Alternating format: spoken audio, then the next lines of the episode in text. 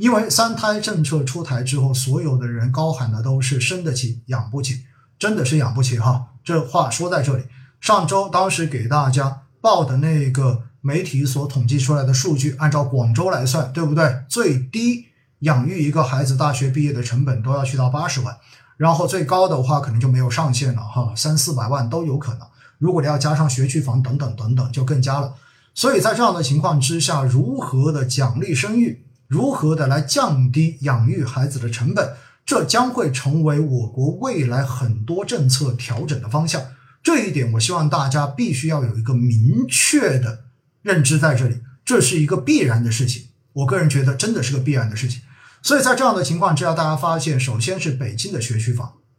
然后政策开始使用大学区制。然后在过去的这个周末，深圳也出台了大学区制的这一个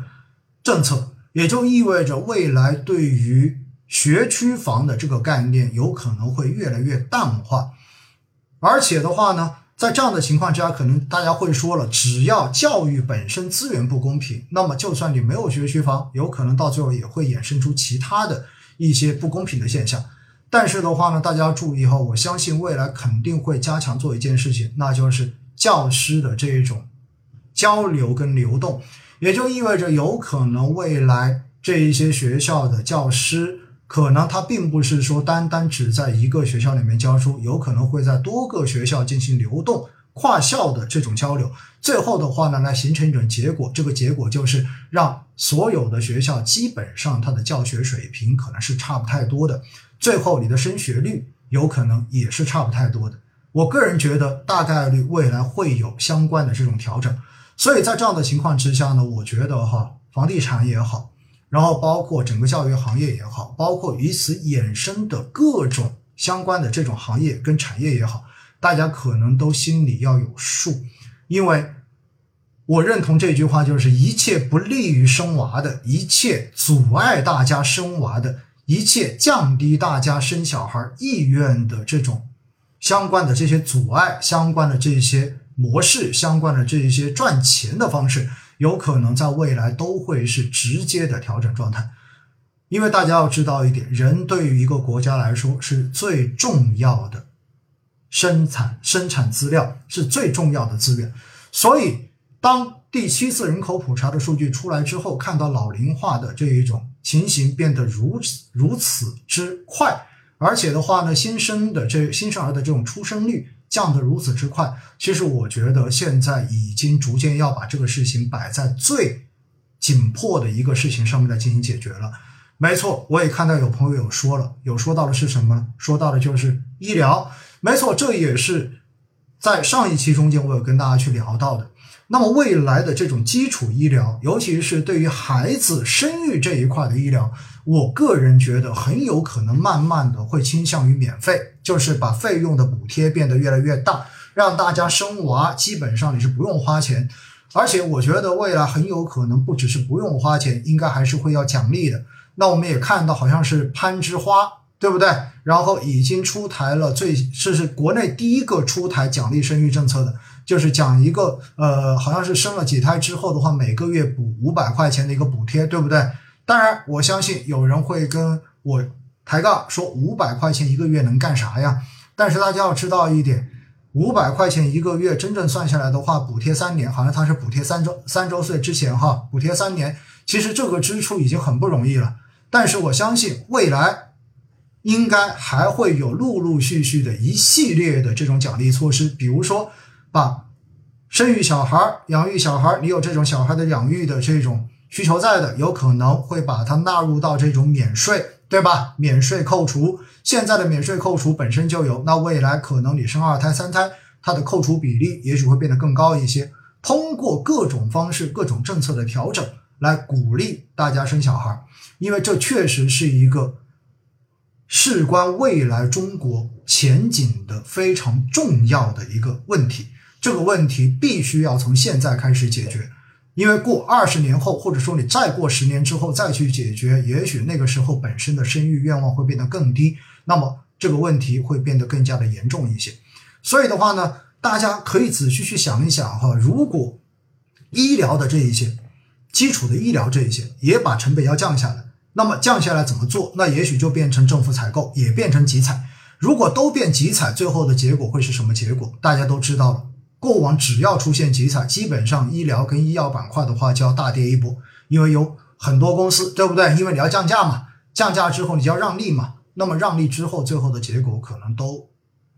在市场上面形成的结果就是下调，就是调整，就是大家的各种担心。所以的话呢，我觉得哈，对于医疗。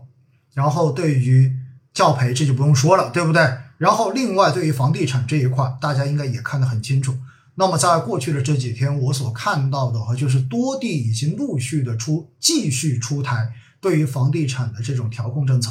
包括我的家乡长沙，然后包括东莞，然后包括呃深圳等等等等，都在继续的加码对于房地产的调控。而且的话呢，在刚刚开过的中央政治局的这一个经济工作会议上面的话呢，继续强调说房住不炒还很重要的、很重要的一块的这一个东西。好了，刚才所讲到的几个，第一的话是教培行业，这个是直接冲击的，对不对？第二个是什么呢？第二个讲到的就是医疗行业，那么有可能。也会受到部分的冲击。第三块的话就是房地产，大家看到房地产已经跌到谷底了，真的跌到谷底了。但重要的是，到现在为止，很有可能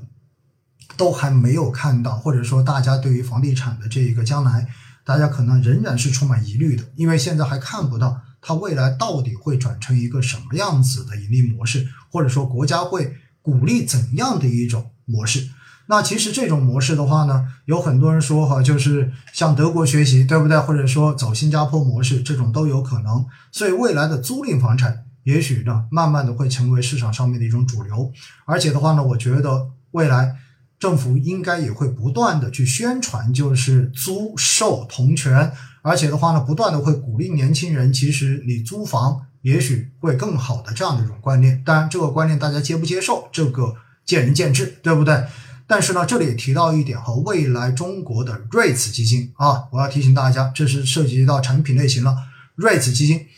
，REITs 基金有可能将会迎来黄金的发展期，因为在过去的这段时间，大家应该知道，去年的五月份，当时提出中国版 REITs 的这个方案，然后到今年前两个月刚刚发完第一批 REITs，那么最开始对于中国的 REITs 基金呢，根本就没有包括商业房地产，也没有包括住宅。但是呢，现在最新的这个政策哈，我们看到已经开始把租赁房产纳入到了 REITs 的投资标的，所以未来很有可能的话呢，在对房地产企业进行三条红线的这样的限制以及贷款的这种压降的情况之下，未来通过基金的方式，通过 REITs 基金的方式来募集全市场的这一种公众资金，来参与到租赁房的建设，来满足刚需的这种需求。也许会成为中国房地产市场非常重要的一个发展的方向，所以呢，大家以后哈，我们开句玩笑说，真的，等到后续的这种 REITs 出来之后，